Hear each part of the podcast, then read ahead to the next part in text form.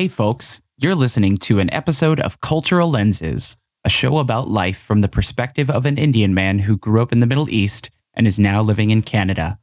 Cultural Lenses is hosted by Nikhil Chodimela, otherwise known as LR11, or more simply as LR. The theme song of Cultural Lenses was made by good friends of LR, Revelries. You can find them on Spotify and also on Twitter at Revelries Music. And finally, to keep up with LR and all of what he does, make sure you follow him on Twitter at LR the 11th, on Instagram at LR11, and on Twitch, where he occasionally streams at twitch.tv slash LR11. Enjoy the show.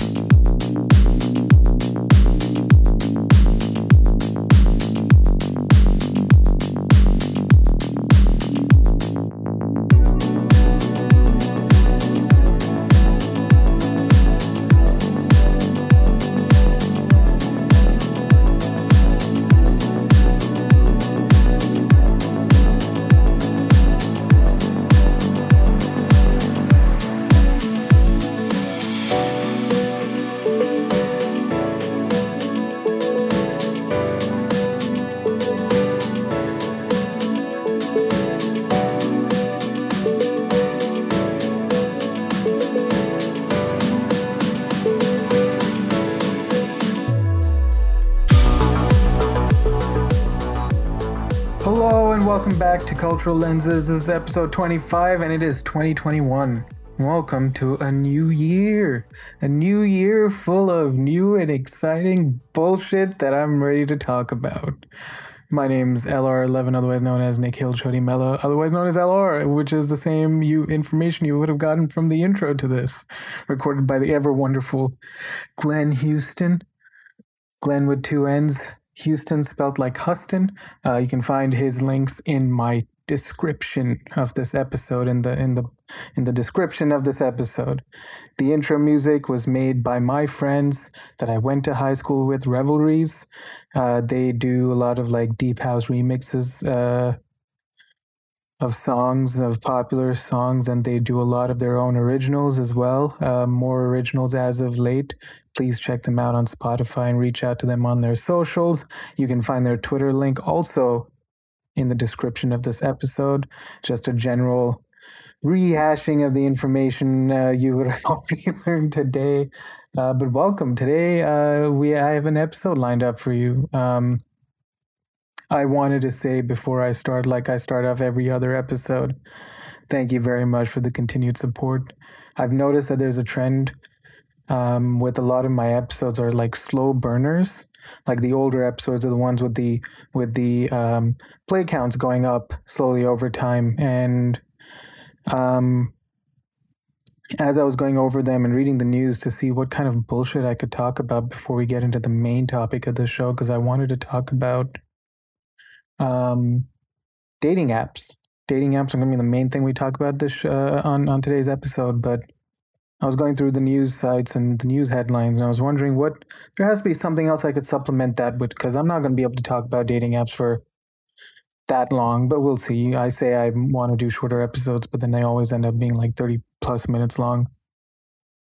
And um, browsing through the through you know my uh, news feeds through the twitter feeds through news headlines and uh, i found a very interesting article about a mahjong company that opened up in texas called mahjong line where three women decided to reintroduce and modernize ma- uh, mahjong for a uh, for a more colorful and playful audience, for a more sophisticated audience. Kate Laguerre, Annie O'Grady, and Bianca Watson um, worked together to develop their own respectful refresh of the game. This is from a, uh, I'm reading, uh, paraphrasing and uh, quoting and reading off an article from the site called The Cut, where they uh, wrote a piece about uh, these uh, three bold and brave and strong women remaking mahjong and revolu- revolutionizing. God fucking damn it, dude! The caucasity of these women. So, um, here's what happened. Um, three white women found and have been playing the game of mahjong, which has um, very strong historical cultural roots in China for, for a very, very long time and decided that it wasn't colorful enough for them or good enough for them and was just a little too Chinese. So they decided to modernize it, make it colorful, and um, sell it at a starting price of $325. That's right. 325 US dollars, you can get your very own colorful mahjong set that from everything I've read, uh, there's this one I retweeted this um, um, earlier. Uh, there's a, a, lady who did a beautiful breakdown, uh, very succinct and very wonderful breakdown, and everything wrong with uh, with this. And I just wanted to bring this to light because I noticed that my cultural appropriation episode got a lot of got a lot of plays, a lot more plays than I was expecting, and this very much falls into that where they took something that just wasn't you know they had to they had to they took something that wasn't theirs. See the, like I, I i was trying to figure out a really good way of how to explain you know the issues with taking something with such strong historical roots where um not roots but strong historical cultural like design choices and decisions. And there's a reason why Mahjong tells it the way they do. Now, admittedly, I don't know too much about Mahjong, but this post and this, like this news I only learned of today has gotten me very excited. Um, so I, I want to do look deeper into Mahjong, but bringing it back to cultural appropriation, they decided that it wasn't, they didn't want to learn.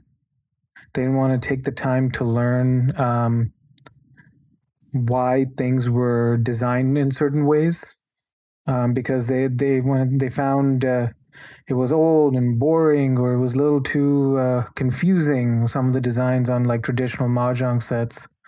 And said, so we decided to give it a refreshing update. Go fuck yourself. All that all that you're saying is that I'm too lazy to learn and I want things to be done for me. So I'm going to change it so that it suits me better and completely invalidate and dismiss and throw away an entire culture and its history. That's all you're saying.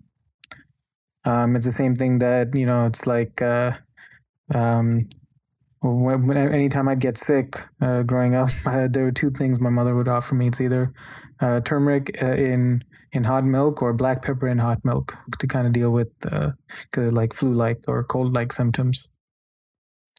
And now you have turmeric lattes for like six dollars when you can buy a bag of turmeric for like three two dollars. um, it is um, it is shockingly short-sighted and shockingly insensitive that somebody would start a company like this. Now, if you really, really like Mahjong and you're like, shit, I fucking love this game. I want more people to play it. Why isn't it more accessible or available? Or why don't more people know about it in the States? I'm going to go talk to the Chinese communities and I'm going to go find people who actually make artisanal sets and see if I could work with them and give them a platform for it. If you don't have any cultural roots to the product, why are you making it? Uh, why are you taking it and making it your own, and deciding that you've reinvented and you're you're modernizing it and evolving it? Like the using the word evolve when you're talking about uh, something like this in this situation is a it's not even a microaggression at that point it's a massive like racist like aggression. You've deemed that culture to be too primitive and their designs to be too primitive for you to enjoy, so you have to take it and evolve it. Um, again, there's so many things that could have been done. Like, sure, okay, you know, maybe not everybody would like it uh, having all these colorful, playful mahjong tile sets, but if you worked with actual, uh, with people who had actual like um, like like were actually Chinese or had some sort of attachment to the game or to the culture. And you're like, hey, I need you to help me find designers who would help me make this look like how I want it to look, but without offending you, then we'd be having a whole other conversation. Then this wouldn't even be an issue. And then I tried to think of like, what is something else like this that we could compare it to? And I was thinking about what if somebody did this with chess? The the main issue that I see, like the differences that I see here between mahjong and chess, is that chess has a shared global culture, shared global connection. Um, without even researching this, which is why it's important uh, that I wanted to talk about chess, is I don't know the origin of chess. I do not know the origin of chess, but chess is, has a shared like global um, community. It's it's a, it's a, a to some extent it has a global culture, and so people, but it doesn't have any except for the actual structure of the pieces. It doesn't have any symbols, it doesn't have any colors or anything except for black or white that are associated with any kind of culture or race. So you could go crazy with chess as long as you have a clear contrast and difference in in the colors in the pieces. You know, as long as you have a black or a white, it could be a red or a blue, it could be a green or yellow. As long as there's a clear difference in in the colors, you could make and design chess any way you want as long as the colors were uh, had high enough contrast that you could designate them uh, like denote them as two different colors and you could make out what pieces were what. But with something like mahjong which is so much attached and tied to cultural identity and their history and then you're going to take it and completely whitewash it that's not okay. Um, since then they've changed their um, about us on their website, just look up Mahjong Line and you'll find them. Um, and I'm going to open this up right now. They've changed it to some like YouTube apologist uh, description. It is um, sad. It is very sad that the people who, because they, they've, um, I was, the articles and stuff I was reading going over the place, they hired like professional um, PR teams and design firms to help them sit down and work with them on this. And none of them said anything either. Because, sure as shit, if this opportunity was ever presented to us at school, or because at, at school there were some courses where you'd actually work with clients to help them solve some real design issues if we ever had them as a client, I would tell them to go fuck themselves. or tell them at least, at the very least, no, I wouldn't actually say that, but at the very least, I tell them you have to work with people in the community. You have to work with Mahjong players. You have to bring light to people who actually do artisanal, uh, who make artisanal Mahjong tiles, because apparently that's also a dying culture because they just can't keep up with mass produced uh, companies that mass produce the tiles. Here's their here's their about us from the Mahjong line. We launched this company in November of 2020 with pure intentions and a shared love for the game of American Mahjong. And there it is. That's the first first um, sign of them saying we're not accepting any of our like any whatever you're calling us out for we're not accepting any responsibility you guys are wrong because we're talking about american mahjong not some chinese mahjong that's what that line is saying our mission is to combine our passion for art and color alongside the fun of the game while seeking to appeal to novices and experienced players alike. American Mahjong tiles have evolved for many decades, and we'd like to be part of this evolution in the most respectful and authentic way possible. I'm not going to read the rest of it because the rest of it makes me sick, but that's bullshit. Anyways, um, don't. go learn about mahjong. I'm going to learn about mahjong. I think I might do the next episode about mahjong because from everything I've seen about it in different movies and and in other places, it seems like a very um calculated and kind of intense chaotic kind of game uh, just in terms of the gameplay. I don't not in terms of behavior or anything like that. Just in terms of like what's going on and how the moves are made. It's just like it's interesting. It pulls me in every time I see it. But then I've never been too much of a board game player until last year when I got pulled into. Was it last year? Are we coming up on two years? We're in twenty. 20 anyways anyways um yeah yeah mahjong line terrible people. I don't even know if that came through because of the voice suppression. I'm getting a new mic, by the way, so get ready in Feb. We're going to have some crisper sounding episodes. Um, so, dating apps. So, what happened I'll be honest. Again, I'm very honest, I think, when I do this. But I didn't have a plan for what I was going to record today. I was uh, sitting and thinking of uh, what to do, what to record, what to talk about. And, uh, and I, w- I was blanking a little bit because I've had kind of like a slow, kind of just chilled, chilled out time between Christmas, New Year's. Um, Happy New Year, by the way, everybody. Um, and I was having, oh, you know, it was just kind of a laid back time. So I haven't really been doing much thinking or preparing for things. And then um, me and some friends, uh, me and one friend in particular, we were sitting in uh, Discord, uh, which is a, uh, um, it's kind of like Slack or kind of like, uh, it's just a, you know, you can sit in servers or channels and voice chat with people. It's a, it's a, it's an application used primarily by uh, gamers, but has since been used by, is being used by a lot of people we were sitting in Discord and they uh, they decided to share their screen of them because you can do that now from your phone of them uh, uh, of their Tinder. And a few other people joined, and we were all doing this. And eventually, I was also sharing my screen of what my Tinder looks like, and it became this really fun thing. And um, I didn't mean to. Definitely not a social experiment. I'm not going to make it seem like I'm smarter than I actually am, but um, it was just interesting observing the way um, people um, make judgments um, and also just thinking about dating apps in general because we were going through her dating app I'm going through my dating app and um it's it's very it's very obvious the the the main difference between um somebody who identifies as a as a as a woman um, and a somebody who identifies as a man's like dating apps, the, the main difference is almost immediately uh, women get matches almost all the time. And this is also, I will say, for full disclosure, this is off just um, observing one woman's um, app.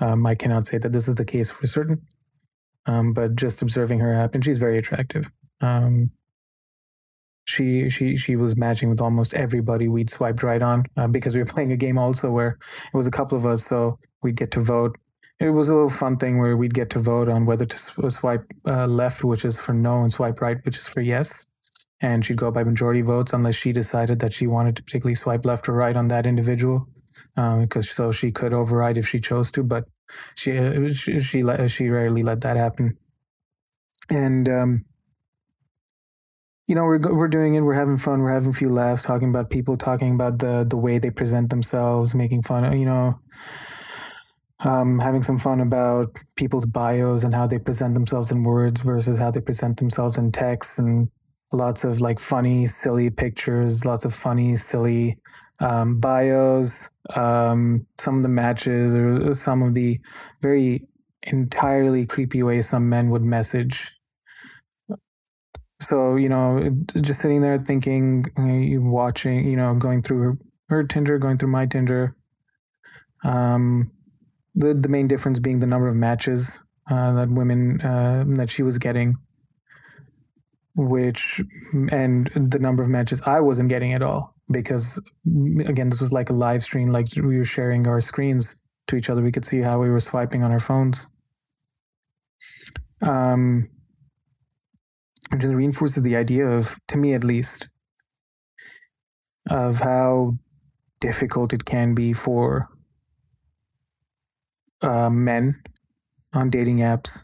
But that's also because, from all the stories online, from friends, from family, I've heard of men on dating apps, it is not surprising. I think one dude, one dude match with her and he said, Hey, little troublemaker. And it was the most.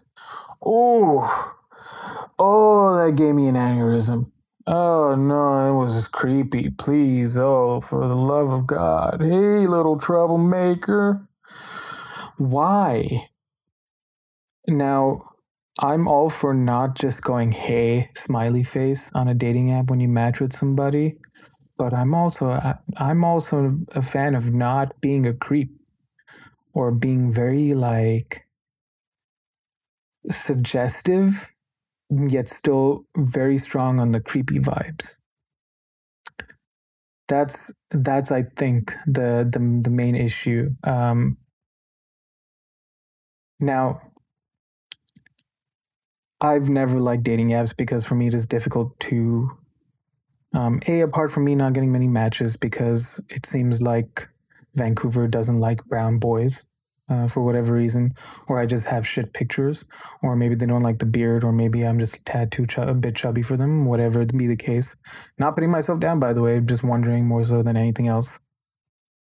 Um, dating apps were never for me because I, it's difficult for me to make a connection with somebody purely over text.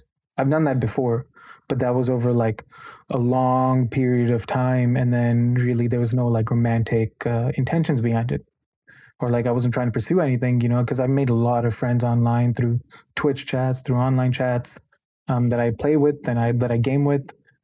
Um, so I'm not saying it's not possible to make a connection and, and, and form a bond of cordial relationship, but we're talking about dating apps where the whole point is kind of the the atmosphere and the tone are is already like centered and and established to be romantic in nature. It is difficult for me to make such a rapid human and personal connection with somebody over a dating app, especially when I don't get matches and they don't respond. The few times I have gotten matches, I never get a response back, and I don't know what it is.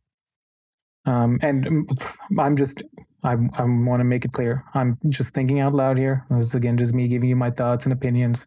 Not, this is not a pity party. It's like, oh, boo hoo, I don't get matches. No, no. Um, dating apps are just not for me. I have to find and pursue other avenues of meeting uh, people and getting to know people and get out of my comfort zone. And, you know, given that I am a of the age of millennial of my people, dating apps are the kind of go to, but it is very much a visual medium. It is very much a visual and surface level kind of subjective decision making system. Because, sure, you know, like, not all interesting and fun people to hang out with are very compelling um, in written word. And not all attractive people are good at taking pictures, or not everybody's into the conventional kind of like standard beauty beauty types that people are into I, I don't even know what I'm saying at this point. Um, like there's so many different things that people look for and are attracted to, and not everybody's going to always match up to them. But also, if you're making your decision based solely of looks and how their bios are, um, it is going to be very it's going to be a very hard time. It's going to be difficult because you know the one thing that I will stick to is that not all interesting, compelling people are necessarily good with their words on text or in written form. And so they might not be great uh, written conversationalists uh, over text, but once you actually get to chat with them and meet them, they might be fantastic people and they might be your type of people. But dating apps have kind of like um, imprisoned people in this very like narrow box of thinking and of doing things. Um, but I don't. It's it's it's not so much of an issue. I think if you just temper your expectations right, there's no. I'm not here to point out a flaw or an issue with dating apps. They're just not for me. Um, I'm very much the get to know you, get to meet you, and like let's do something in person and let's chat in person so I can feel your vibe, so I can hear your voice, so I can I can empathize with you, so I can get a feel for who you are as a person. Then I can tell you whether or not I'm interested. Is why, at the very least, uh, it seems like, especially during COVID, what a lot of the apps innovated on um, was providing ways of communicating while being socially distanced so, like Hinge, for example, gives you the ability to make voice and video chats, um, which I think is awesome because that way they're also thinking about their future in the place in regards to their competitors, but also while keeping people safe. Because Tinder is primarily used for hookups, or at least that's what the culture of Tinder is like. You're just going onto Tinder for sex. Um, Tinder, Hinge, and Bumble are like the main dating apps I've used. Not really had a lot of success with them. Bumble's the one I really like though. From a, a design perspective, it is it's It's a lot less busy than Tinder has now become. It's a lot cleaner. I like the colors; they're a little softer. They're not as like fiery red for passion and sex. Bumble's like a nice soft yellow, pastel colors. Um, gives you like a nice, warmer, cozier feeling, but it also gives the power to the women primarily. You know, if you match, um, if two people match on Bumble, um, the woman um, has to decide, has to say yes within 24 hours. They have 24 hour window. Say yes, I want to pursue having a conversation with this individual. Because then that just filters out like the creeps and stuff that uh, women deal with. Because from everything from people saying, "Hey, little troublemaker," to sending unsolicited dick pictures, um, women go through a lot on the internet and on social media and on dating apps, but they don't have to work hard if they see if they want to match with people usually. Um, because because I don't I don't even know the numbers or just statistics, but I would imagine that active men on dating apps outnumber than outnumber active women. And so you'll probably have like several men swiping right, which is a yes on the same girl, whereas the same girl would have to sit and decide and go kind of go through the bios and make her choice based on uh, the pictures, which is understandable, especially given that the quality of men often lack quite heavily on dating apps. And we were looking through some of these pictures on my friend's bio, and she uh, she's from a uh, central part of the United States, and boy, let me tell you, Trump was uh, uh, very prominent, at least not not like visually explicitly stating Trump anywhere in their pictures, but you could tell they were Trumpians, very much so, and it was uh, the quality was lacking after a certain point but that's um, those. I just wanted to share that uh, about dating apps and that little story of what happened because we were just hanging out, you know, um, kind of doing the uh, swiping back and forth and just chatting and just enjoying the the foolishness that were some people's profiles, um, either visually or through their bio, and I don't know. It got me thinking about wanting to talk about dating apps because. Um, that is a big part of our culture. I'm I'm curious as to how dating apps are in India. I've used dating apps only here in Canada, and um, I've not had much luck out here in Vancouver. Most likely, it is because I'm not setting up my profile right. Uh, I'm very much like what you see is what you get, and I have a few decent pictures, but I don't take a lot of pictures of myself. Um, but I do think there's a, a uh, little bit of a prejudice against brown boys in Vancouver, but we could go into that at a different point. But thank you very much for listening for today. I hope it was a fun episode. Uh, hear me rant about cultural appropriation and about dating apps. Um, I hope everybody's had a wonderful time being safe during New Year's and during the Christmas. Um, as I was saying earlier, I got a new mic, so coming in Feb, sometime in Feb, whenever one of those episodes comes out, um, my mic will sound different. And I'd love for you to all hear me uh, give me some feedback on on the change in audio quality. Um, I do want to apologize for the uh, audio levels on the previous episode, um, but thank you to everybody who did listen. I had a great time. I always have a great time talking to to Vlad and Brandon. They're wonderful people. They're they're my brothers. I do just about anything for them, and um, they're very funny. And I hope I hope some of that came through. I hope I captured some of the uh, magical interactions in, in, in the right light um, because I literally would do just about anything for them. But thank you very much for listening. Please stay safe, wash your hands, tell your loved ones you love them, wear a mask, and I will see you guys next week. Take care.